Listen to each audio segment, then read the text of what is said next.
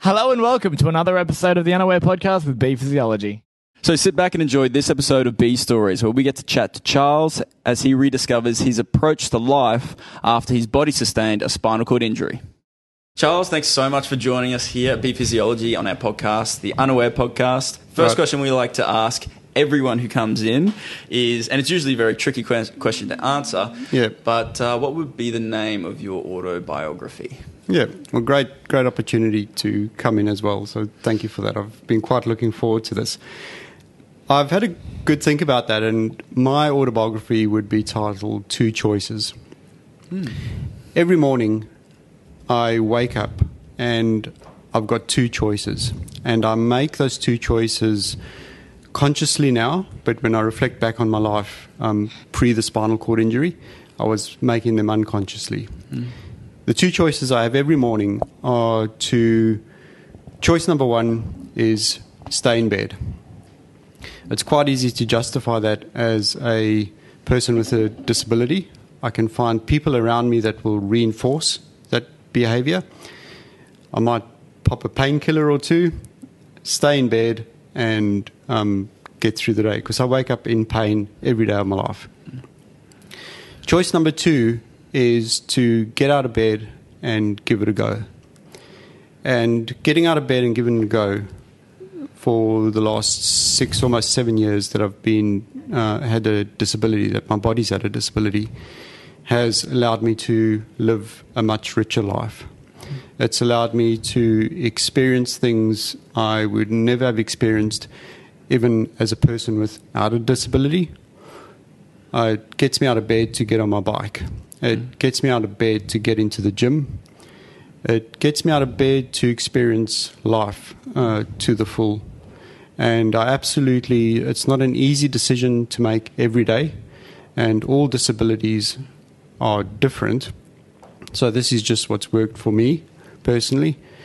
But I absolutely push myself to take choice number two, get on with it.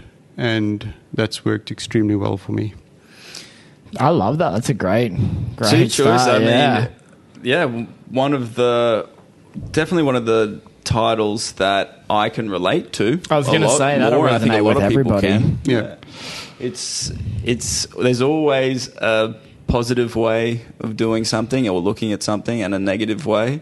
Yeah. And if you lean towards positive, it's more more likely to happen. Good things happen, right? Yeah, Yeah. yeah, yeah, absolutely. Two choices. I love that. That's Okay. fantastic. That's great. Okay, let's move on to uh, just give us a little bit of a background about your life before you know having this injury that you mentioned, uh, and then we'll kind of get into that a little bit afterwards. Okay. Um, well, firstly, I see my life as it's a continuum. So I don't see before and after. Uh, there was a point in my life that I, a part of my body incurred an injury. Um, it's not me, it's a part of my body has. Before I had that injury, I was doing different things. So I'd had a great corporate career. Um, I'd moving into the next stage of enjoying after corporate uh, career, and that got to the point where I sort of had a lot of um, just before my injury, a lot of free time on my hands, which I'd never had before because I'd pushed myself pretty hard in a corporate environment, and to do that led to benefits in the corporate space. Um, I became a CEO before I was 40 of a public company, and I had great success um, where I worked at all the companies, including the last one that I did. But my ego and my persona, when I reflect on it now, uh, were geared around pre my body incurring a spinal cord injury, uh, were geared around a corporate persona as much. If I was at a barbecue and you introduce yourselves to each other and you say, Hi, I'm AJ, I'm Harry, I'm Charles, the, the next question that always flows is, So what do you do? Yeah. And people are uh, interested in what you do for work. I find that weird now because work is not actually that important. But it's I would have introduced myself as I'm Charles Gregory, and I'm the CEO of a public company. Hmm. Interesting. So, Well, can I just because the word that you used was ego? So do you mean that like you um, dropped your ego as a whole, or like you just shifted the way that your ego was sort of positioned? Like your ego was no longer based around work, or like you've actually just dropped Yeah. your ego entirely? So when I'm talking about ego, everyone has an ego. Um, it's not the sort of Believe me. common, uh, the common uh, sense of the word, but that's my persona. That's how I described uh, myself. That's where I found my space um, in this world. I was good at it. Um, I got recognition for it. Uh, that kept reinforcing it. After my body incurred a, a spinal cord injury, I still had this um, ego and persona that was around being in a com- command and control life, corporate life, all the bells and whistles that come around that. And when I incurred a, when my body incurred a spinal cord injury, it was a big adjustment for me. And I can remember uh, the early days at the PA hospital. I was there for nine months. So I got to experience a lot. But in the early days, I felt this strong drive to manage the process of going through rehab. But I couldn't help myself in terms of identifying areas in the hospital where I just thought it could run a whole lot better. And Yeah. needless to say, that, that didn't go down well it's a few of them. with the with the doctors and, and Yeah, yeah. specialists. But I was used to controlling my own life. yeah. And when my body incurred the spinal cord injury, I had to move from command and control to relinquishing control to others to help me get through an event that had happened. Mm-hmm. And then that also drove, or was the impetus, I would say, for the change in persona and ego, in that I now have to advocate with people to get outcomes that I want. Um, I have to come across in a different way, and I achieve as as significant outcomes, but in a, a different way because my ego is not a CEO ego anymore.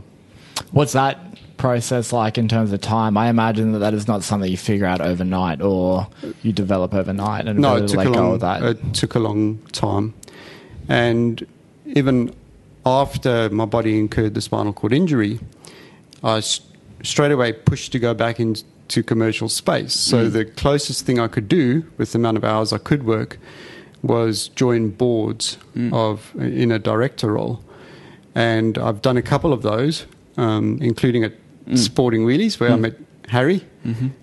But I'm on what I've decided personally is the last one now. I'm on a, a board of a company called LifeTech, and after I finish with LifeTech, um, that's not something that interests me Drives anymore, you. and Mm. it doesn't really row my boat. Yeah, right. And if you, you mentioned that you don't have the the title uh, CEO ego anymore, what would you title your ego as now?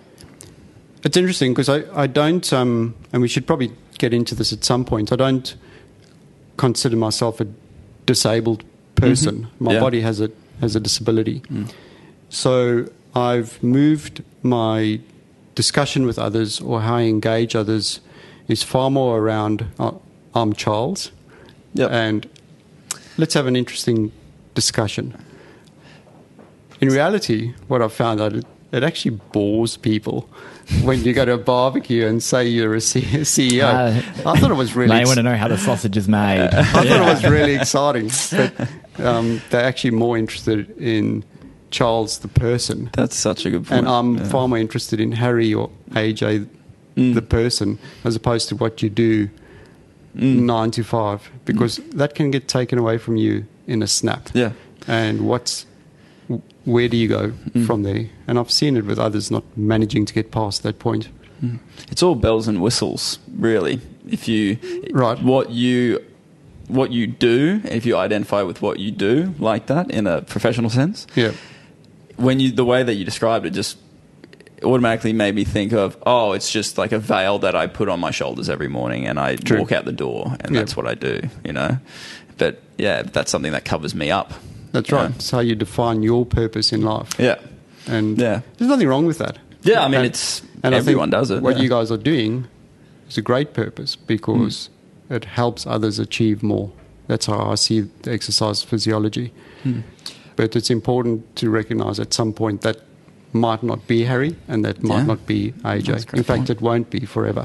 Yes. And is that that separation between who Charles is and the injury? Did that come at the same time uh, as like shifting your ego and whatnot, or is this like a, a completely separate realization that you've had? Because I noticed immediately when you were referring to my body has a disability, and it's not I have a disability. Yeah. That's noticeable because not everybody uses that kind of language. Did Yep. that happen at the same time as the shift in ego, or is this something that you've just developed separately? Definitely over time. It, it takes time to let go mm. of who you thought you were, mm. and it takes time to accept what the future person is. Mm. And I do only see what's happened to me as my body, besides a number of other injuries that happened on that day, my body got bruised between T3 and T4.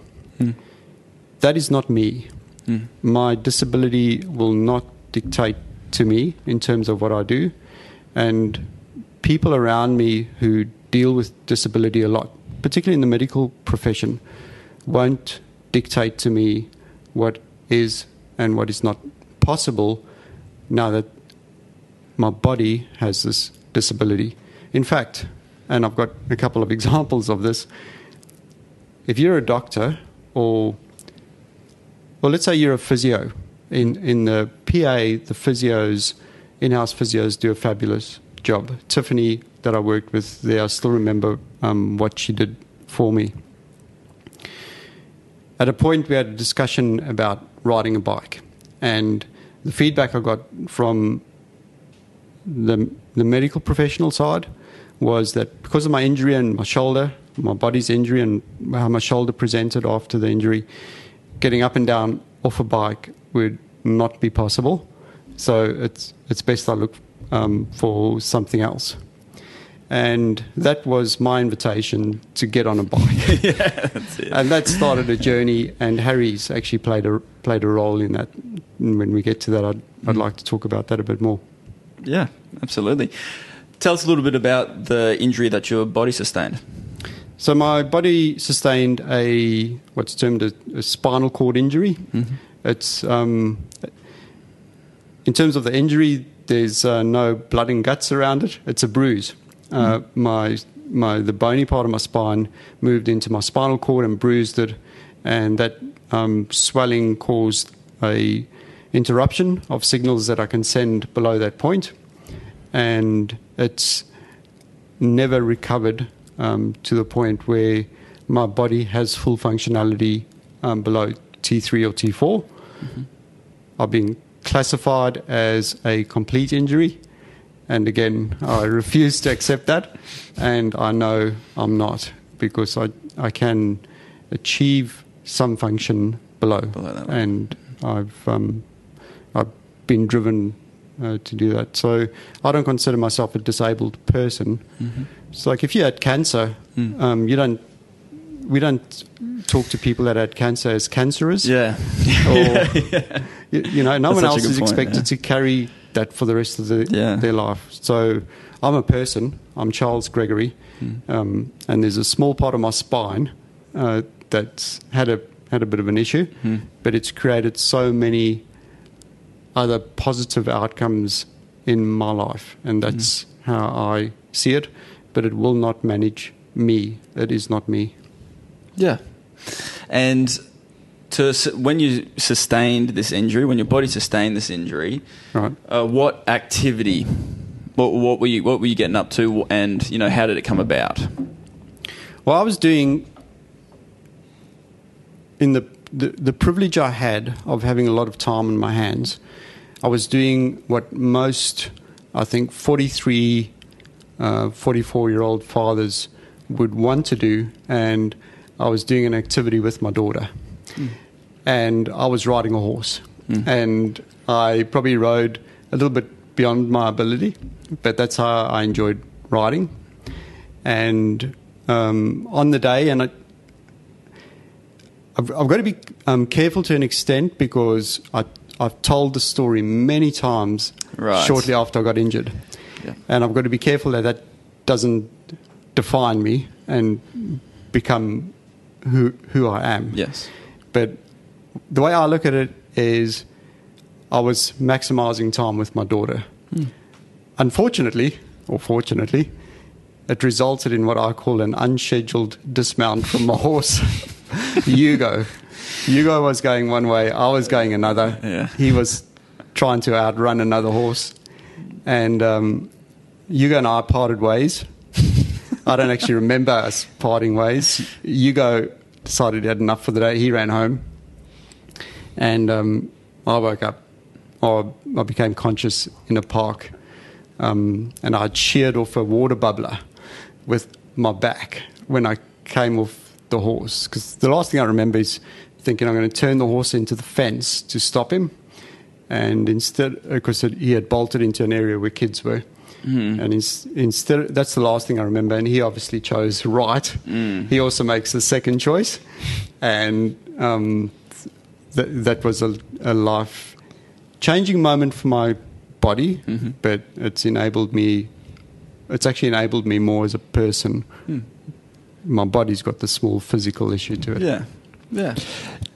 Do you think that you would have ever come to the same realizations that you've come to now from a personal standpoint without having gone No. through what you've No, simple answer no. And just touching back on corporate world again, there's a strategist who publishes a lot of papers. He's really well known, Jim Collins.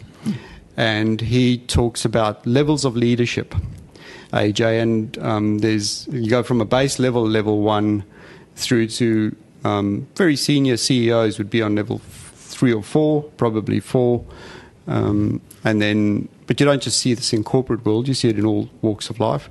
And then, level five leaders are the truly aspirational leaders, and you have people like you know Steve Jobs would have been in that space, and people that you know just achieve um, achieve greatness not for themselves, but achieve it through others. And something they talk about with level five leadership is they've noticed is that only people that have suffered through significant ad- adversity actually manage to get to that point. So I often used to think as a CEO, I thought, I really want to get to that level five.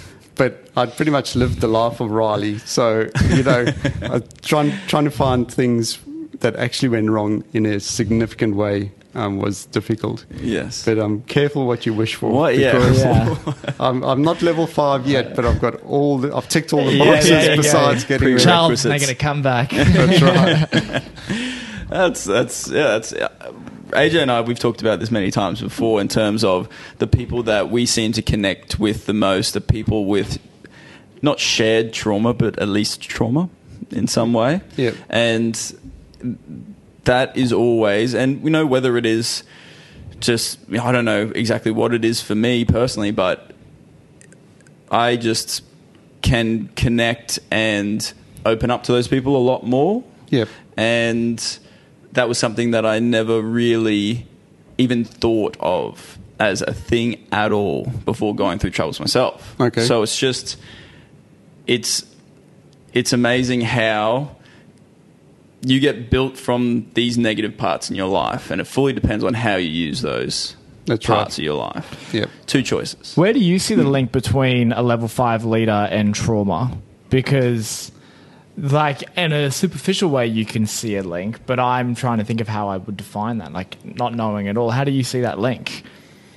to me, it probably goes back to the ego thing and that significant event that you've been through in your life um, forces you to reevaluate and you end up having a really hard look in the mirror. And you've usually got a lot of time to do that. Or in my case, I had nine months of you know staring at a ceiling, and I've had six or seven Oh. months since then. So it's having that time to um, self-reflect.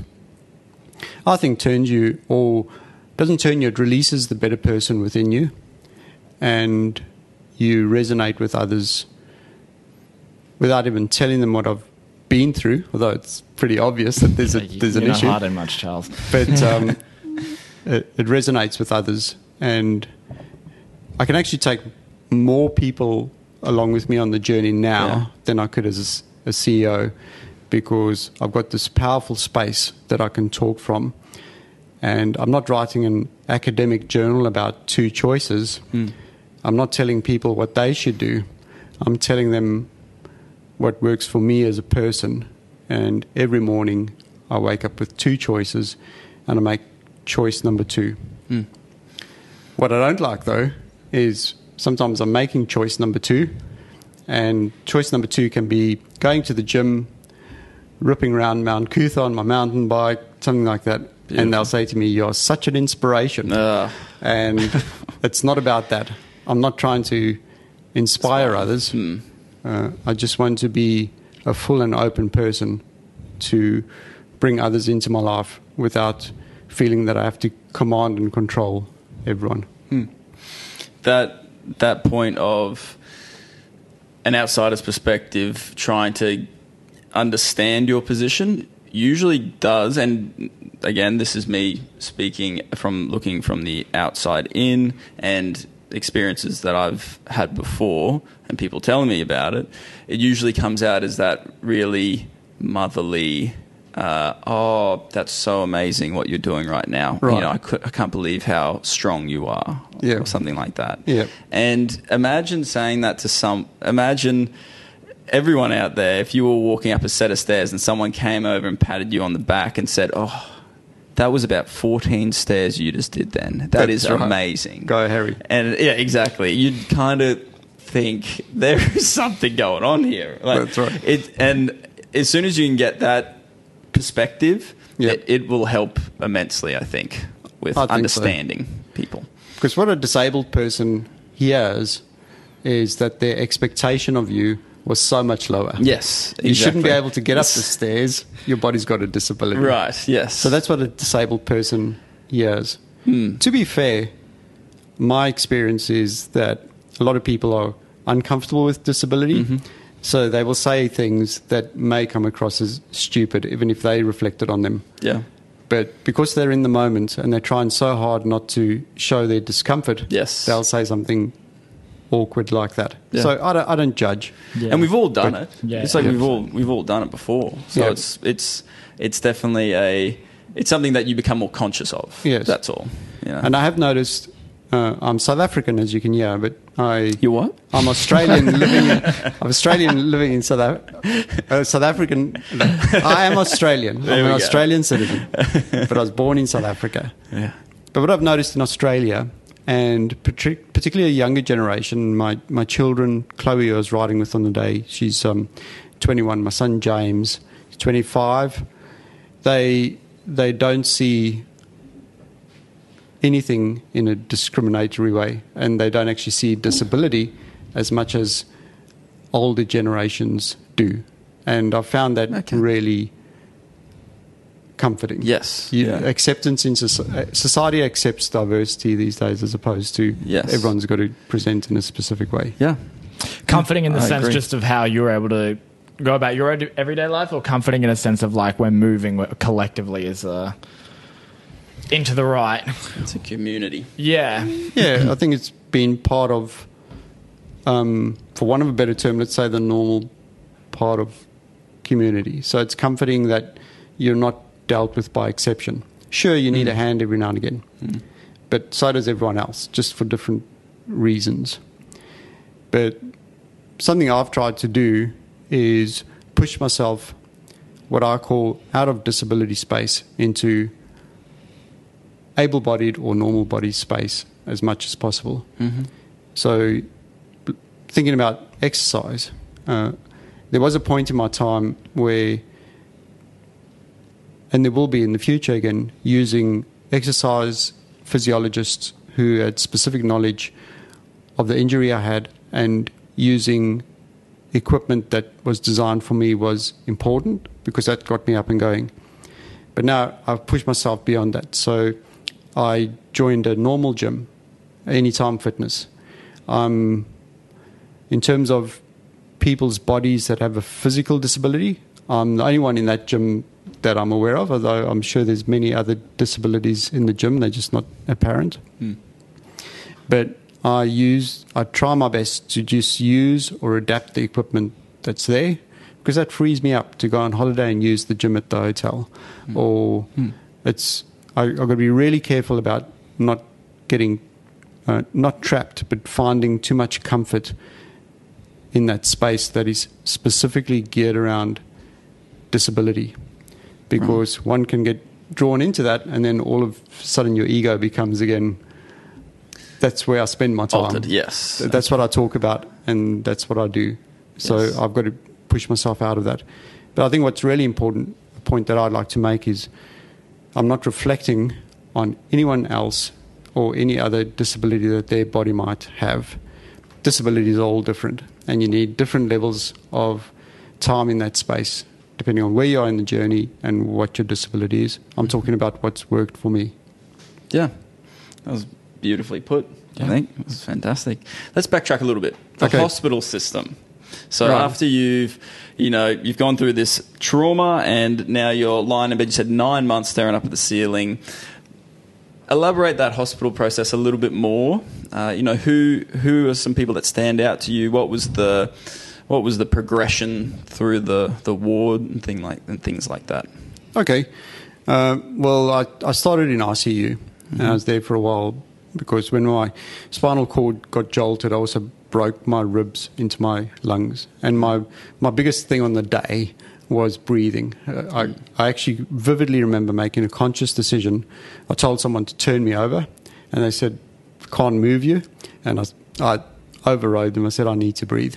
And my lungs were filling with, with blood in the hospital system, I had to, um, much like I had probably still been in command and control while I was lying on the ground, I had to, as I've said previously, move into this role of not running the hospital and relying on others uh, to help me through the process.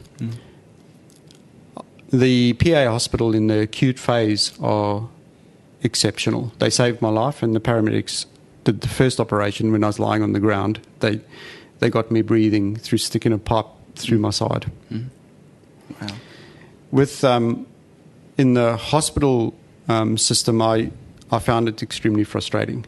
I found it frustrating that I needed a baclofen pump because my body was so spastic after the um, injury that I I couldn't do the transfers that other others were doing. I'd go into this rigid planking motion every time, mm-hmm. and I wanted the pump put in then Yes. and I couldn't manage the public health system to give it to me when I wanted it. At the end, I checked out of hospital and had it done privately because I wanted the thing, mm. and it's made a world of, of difference. Mm. But in the hospital system, and I don't think this I'm unique to this. It's any large, um, probably more government type structure like that is is difficult for anyone to control. But I don't want to draw the way, away from the fact that in the acute phase and the basic rehabilitation that they teach you is invaluable and important Yeah. uh, to go through, as frustrating as it may seem. Oh yeah, yeah. Leaving the hospital. Right. So obviously you you had that mentality of I'm getting this done. Leaving the hospital, what kind of process was that for you in terms of you know finding people to help you out, or what's the next step here? How how how did that work? relentless in not giving up. And actually, as an aside, interestingly, after nine months, leaving the hospital, as much as you hate it, is not that easy. Can I just No. interject for one second, just so I get a time from this? Um, you, when you say acute, what is the acute phase to you when you talk about that initial rehabilitation? Is that the first three months, or like, a, is there a long period of stay in the hospital that you consider the chronic phase? Or Uh, for me, the acute phase um, probably ended once um, they took my, my shoulder, had joined up again, um, and they, the muscles had time to connect. So I'm, I'm thinking a couple of months. okay, so there's a couple of months where everything's exceptional, and then there's a six to seven month period where you're starting to see. Yeah. For three months, I absolutely needed to be in that system. Yeah. For the six months after that, no reflection on the people trying to help me there. Mm-hmm. My body had some impediments that needed a pump and things to get me going. But the following six months were slower in terms of outcomes I was achieving. And then I went home for a year and, and did nothing almost.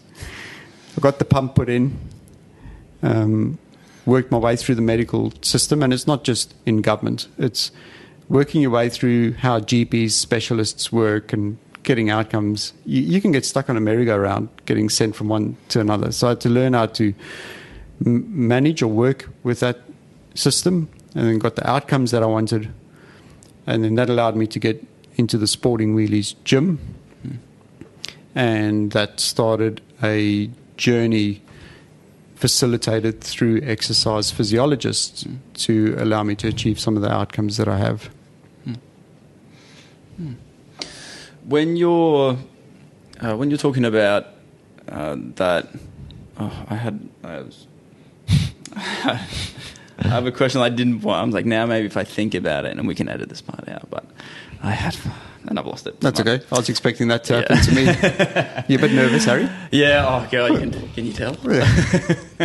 what was what was happening at, at home that pushed you towards exercise physiology, or not exercise physiology in general, but starting to uh, kick-starting your rehabilitation process again? Because obviously you left hospital with every intention of taking Yeah. charge, Yeah. And then you've said you've gone home, and that hasn't quite happened, or it hasn't. Probably a loving wife. And Celeste, if you're lucky enough to have a partner when you have the injury, and then if you're lucky enough to keep them, because it's challenging space, not just for you, but for the family member. But I think Celeste had a real need to get me out the house. So, you know, started strongly suggesting things. and uh, Sporting Wheelies, uh, Sporting Wheelies is it's another firm that offer exercise physio- physiology services. Was on the radar at that stage. There's not as many, so there weren't as many service providers then as as there are now. And I think it's great that it's grown. Mm. I remember my first day I went to the Sporting Wheelies gym. I wheeled in. I was still in a power chair. They checked mm. me out in a power chair because they told me that I would need one. And I know I'm going to need one in later life, but I decided I didn't need it then, so I gave it away. But I went into the Sporting Wheelies and asked how it all worked, had a look at it, turned around and went home. And I said to Celeste, I'm not going back. She said, What do you mean? I said, No, it's, it's just disabled people there. Mm. And at that point, obviously, I hadn't relinquished myself fully to the change, and I hadn't even seen that. I, I, obviously, I knew cognitively I had a disability, or my body did, but I wasn't ready to assimilate with that population, which sounds stupid now because I'm asking normal population to assimilate with disabled people. I got over that, and then was that as calm a conversation as you just made it out to be? If, if accepting that I well, when you say it's just uh, disabled people there, and you're telling your wife who's obviously pushing for you to get out of the house and whatnot, Yeah. and you know. There's no uh, like no one ever is going to argue that exercise is bad for you. So that No. in itself is obvious, but it was the environment that obviously put you off. Yeah. So is this something that you could just like casually be like, no, it's not the environment for me, and then that was the end of that conversation, or was there more of a Celeste was very accepting, possibly disappointed that I, I wasn't going back. But I think I just needed time for the idea to germinate and, and grow. And I went back to the sporting wheelies and started a journey there with exercise physiologists and ultimately with, with Harry. And thank goodness I did because realizing that I had to be in that space at least for the initial stage, and I recognize there will come times in my future again. Actually, ironically, freed me up to get out of that space. Yep. And if I never went Yeah. through that stage, I wouldn't have learned the physical skills that I did learn to take me to the next next phase. Hmm. And on a simplistic level, to join Anytime Fitness, which Yeah. I wasn't. I wouldn't be able to make that journey without that interim step. Yeah, and it's it's funny because we talk about it all the time, but that's why we exist. It's for you no, to no longer need the, our services. Like an exercise Better. physiologist is there to help you Yep. move into uh, another part of your life or whatever you want to call it, where you don't need to have an exercise physiologist look over your shoulder all That's the time. That's right. You know, we're catabolic by nature. It's what we Yeah. always push for as well. Is there's always something next. You know, I And agree. just- And, there's I that agree. progression through it. And I've seen it happen. And um, again, I'm re- reflecting on myself, but I, I've seen it happen. Lifestyle becomes your your medical appointments, Oh yeah, and you've got Yeah. to be careful of that because it's a trap. yes. I mean, you blokes are lovely to spend time with. Don't get me wrong, but it's um, I've, even now, you know, I've got to be careful. Why am I having physio every week? Mm. Now, if I can't fully justify it, then it's just becoming a habit, and. I feel comfortable in my space. Mm. So my physio, I've now turned her around. She's brilliant as well, Anushka, and um, we spend physio time focusing on some of the exercise components Mm. that enable me more. So I go down to the, uh, the swimming pool in Red Hill, the Centenary Pool, oh yep. every Friday, Anushka assists with that. And I swim 20, 20 laps of 50 meter. And that's, um, that's given me other benefits, but it's using, if I am going to use people to support me, it's towards getting those outcomes that I Yeah. want to achieve. Yeah, absolutely.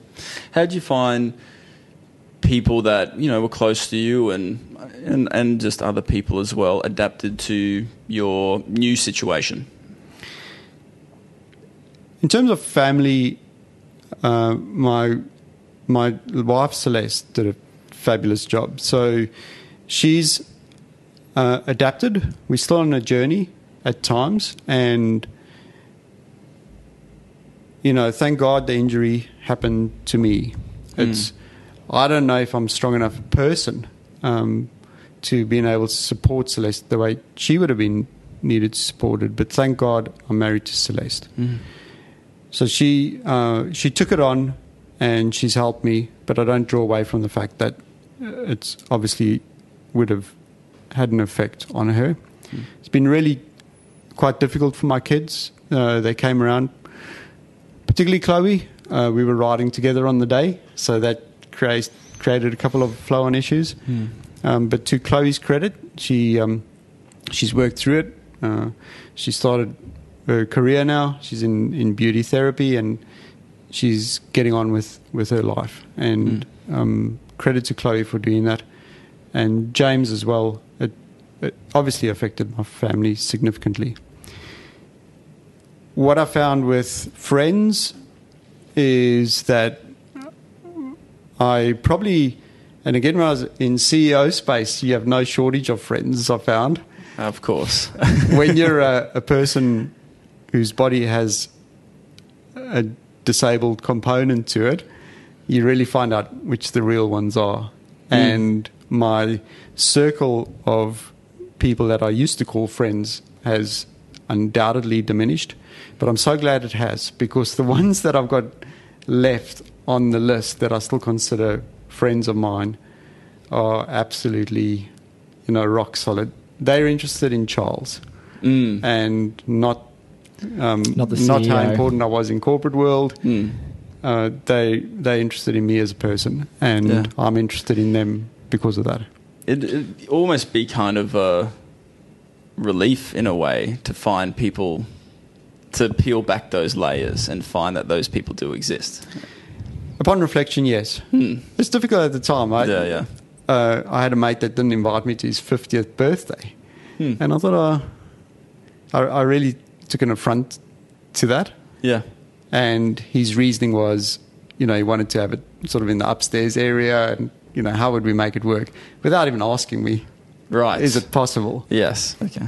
So um, that specific person, yeah, I actually still consider a, a good acquaintance, and we we still hang out every so often. But in terms of true friendship and what Mm. that means, Mm. it's probably well, it is a, a different circle of friends now, and it is. Yes, you're right, Harry. It is a relief to know those that are are there Mhm. uh, always ha- were there with the right intention. Yeah. Yeah.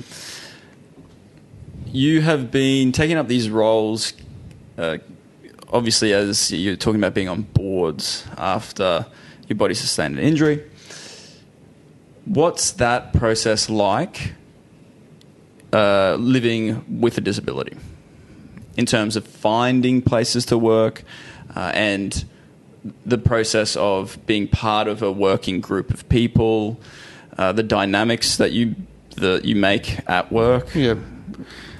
So I would think I, I haven't been in the situation where I've gone back to regular work. Yep. I would think for a, a person with whose body has a disability, it would be quite difficult Hmm.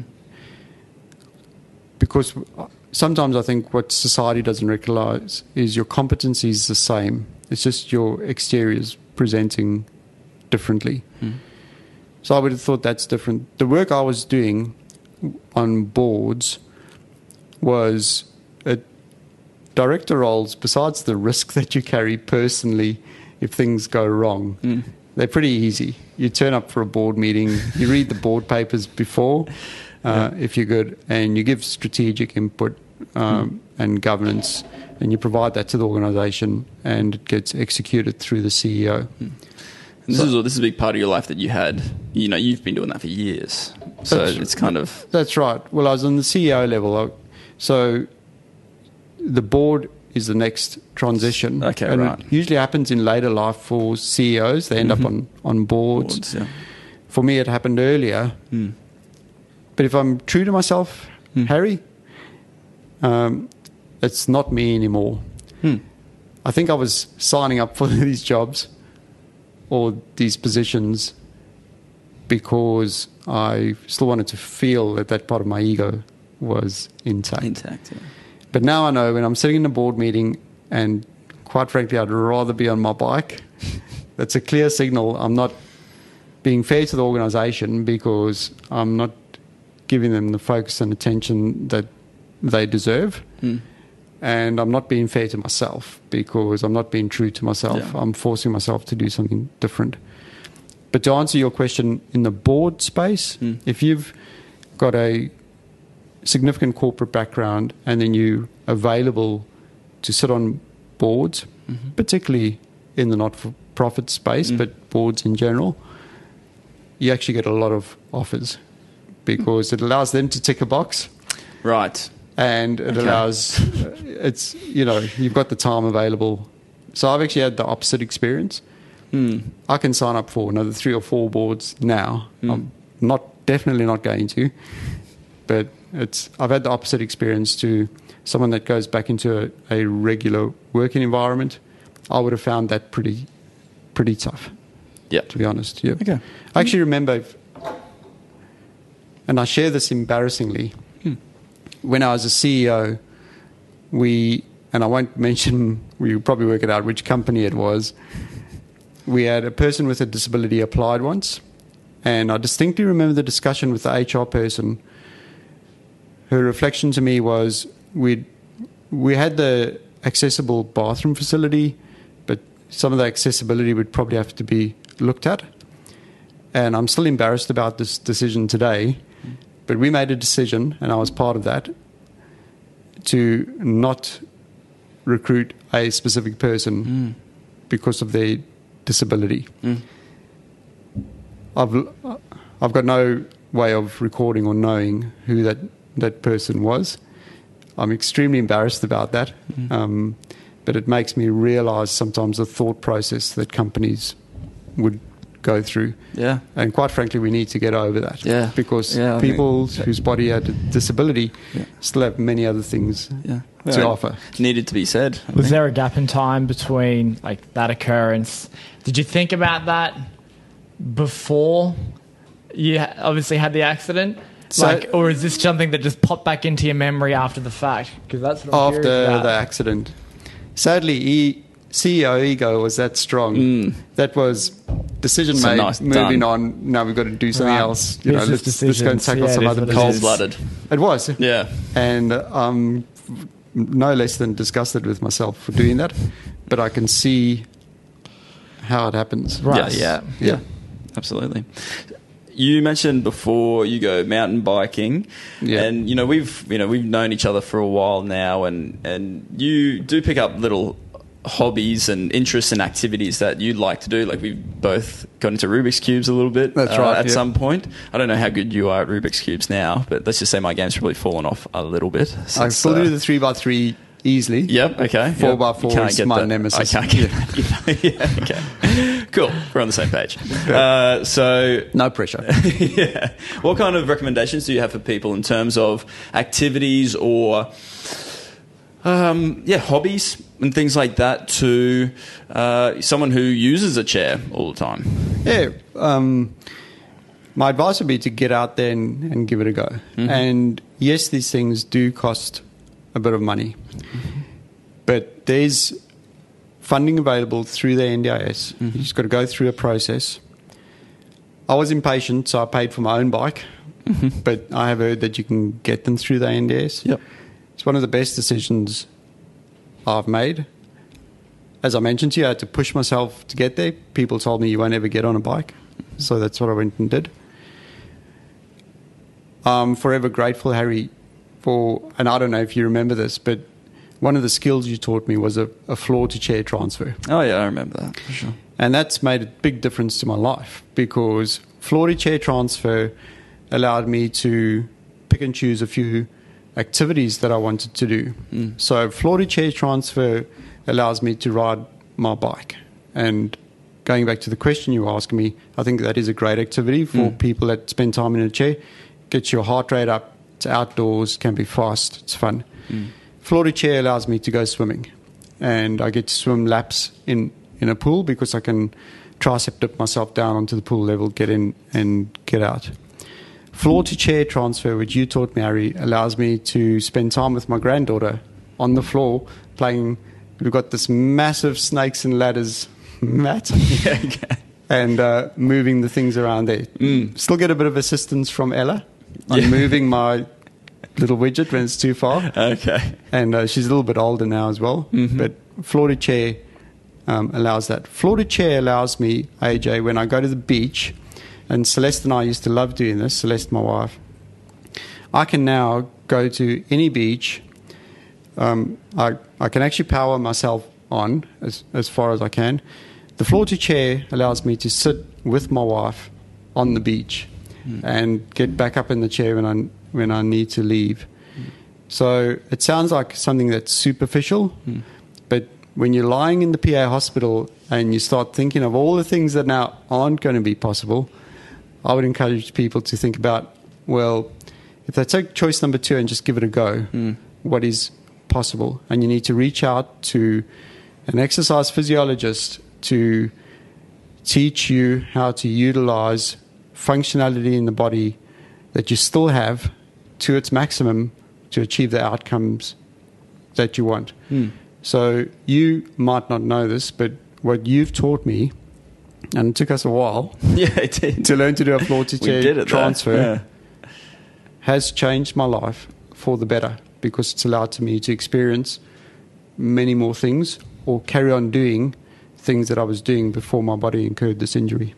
Yeah. yeah. You're an inspiration, Harry. No, it's just, it's Yeah. it's it's genuine. It's genuinely you know, you go to work every day and you you don't really think about that stuff as as much. And um, yeah, it's it's amazing to know that you have an ability to help people. I think, and yeah, I'm just happy I was there for it. To be honest. So, Well, I'm eternally grateful. Yeah. It's made a big difference. Thanks, Charles. No, that's fantastic. What's what's something that I guess over the last few years that you've learnt that you wish other people knew about disability as a whole, as an umbrella, as a as a thing? I've learned it's not as scary as it seems. Hmm. And again, this is no reflection on how others have experienced a disability their body might have. It, it's my experience. But if they wanted to hear about my experience, I'd say to them, it, it's not as scary and as life ending or changing uh, as it seems. Mm. In fact, it creates other opportunities for you and it allows you to spend time on yourself. Well, let's face it, we all like doing that, a lot of me time. Oh yeah. and you get to go on all these new adventures which Mm. wouldn't have been possible or wouldn't have been on the radar um, prior. So no one wants a disability, and I don't wish it on anyone, obviously. But if anyone's ever, if anyone listens to this podca- podcast that's in the PA hospital, thinking about my life's come to an end, I want to share with them that mine hasn't, and it's freed me up to do so many other things that I wouldn't have done if my body had not had that small little impediment Mm. to it. Yeah. Such, just hearing things like that, because I know so many people who would benefit from hearing that, you know, and, and the job that we have, we, we have, uh, we meet a lot of people who are in every stage of this continuum of um, whether it is acceptance or whatever. Um, and and I just know so many people that can, if they hear that, uh, it it it can help. Yeah. So, yeah, I think that's fantastic. We, I'm always comfortable talking to people about it. yeah, I'm really careful about preaching. hmm So I try and do it in that way that I'm I'm always reflecting on my journey. yeah, Sometimes the last thing a disabled or person that has a disability wants to hear is what they can do because there's a time and place to mourn Mm. your disability and go through that cathartic process. Mhm.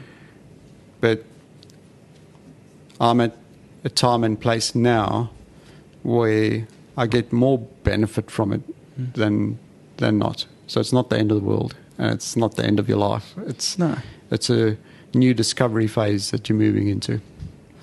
it's fantastic. Yeah, I really like it. Love it. On that note, we're gonna we're gonna wrap it up. We're running Okay. out of time, but want to say you know firsthand that you know it was fantastic having you on Thank you. and hearing about your very unique perspectives on a lot of different things. Yeah, I have to say uh, one thing that really stood out to me, and what, yeah, and you said it pretty early into us having a chat, but referring to your life as a continuum and not a before and Mm. after is something that I don't know if I've ever really heard of somebody use that in any context, inside and outside of the realm of like somebody living with a disability. Yep. Usually, people tend to refer to their pre and post, and Yeah. having it referred to as a continuum was, yeah, that was really cool. Yeah. Yeah, it's a hiccup my body's had, and it's I'm still the same person. I've just discovered other aspects to me Yeah. now that that's happened. Still Charles. Still Charles. So uh, we like to show this photo to everybody at the end of the podcast. Righto. Uh, and all, all we want is your initial uh, reactions to the photo. That's Okay. all. Yeah. What do you think? I think it's. I think it reflects your personality, actually. Oh, And I can see in that picture joy in helping others. You're truly happy in, in what you do, and I think it gives you purpose. Touch on the other side, maybe a job in beauty. it's not for you guys. Uh, yeah, Right. whoever touched Should've up led the photo. but I'm just kidding. I think you guys are doing a great job, and you make it fun. And I can pick that up from your Instagram, and that's what people that are going through something difficult uh, want to experience. Is they've got to go through the hard journey to learn the floor to chair transfer. Mm. But it's so much better if you can do it in a, a friendly and supportive environment. Mm. You know, Harry's going to turn up with a smile every day. You know, not every day is a good day, um, but your team around you and your exercise physiologist are putting in a great effort to make sure that you get a good outcome from that session and you build on that over time to achieve the outcomes that you want to in your life. Yeah. Thank you so Sure. much. Thank you. One of the All best good. interpretations we've ever had, I think. Thanks, Charles. All It's the good, best. Thank you. Thanks, everyone. I hope you enjoyed this episode of B Stories, the Unaware podcast by B Physiology. Don't forget to like and subscribe on all of our socials. Check out the podcast and our other episodes. And if you like it, leave a comment. Let us know how much you love it.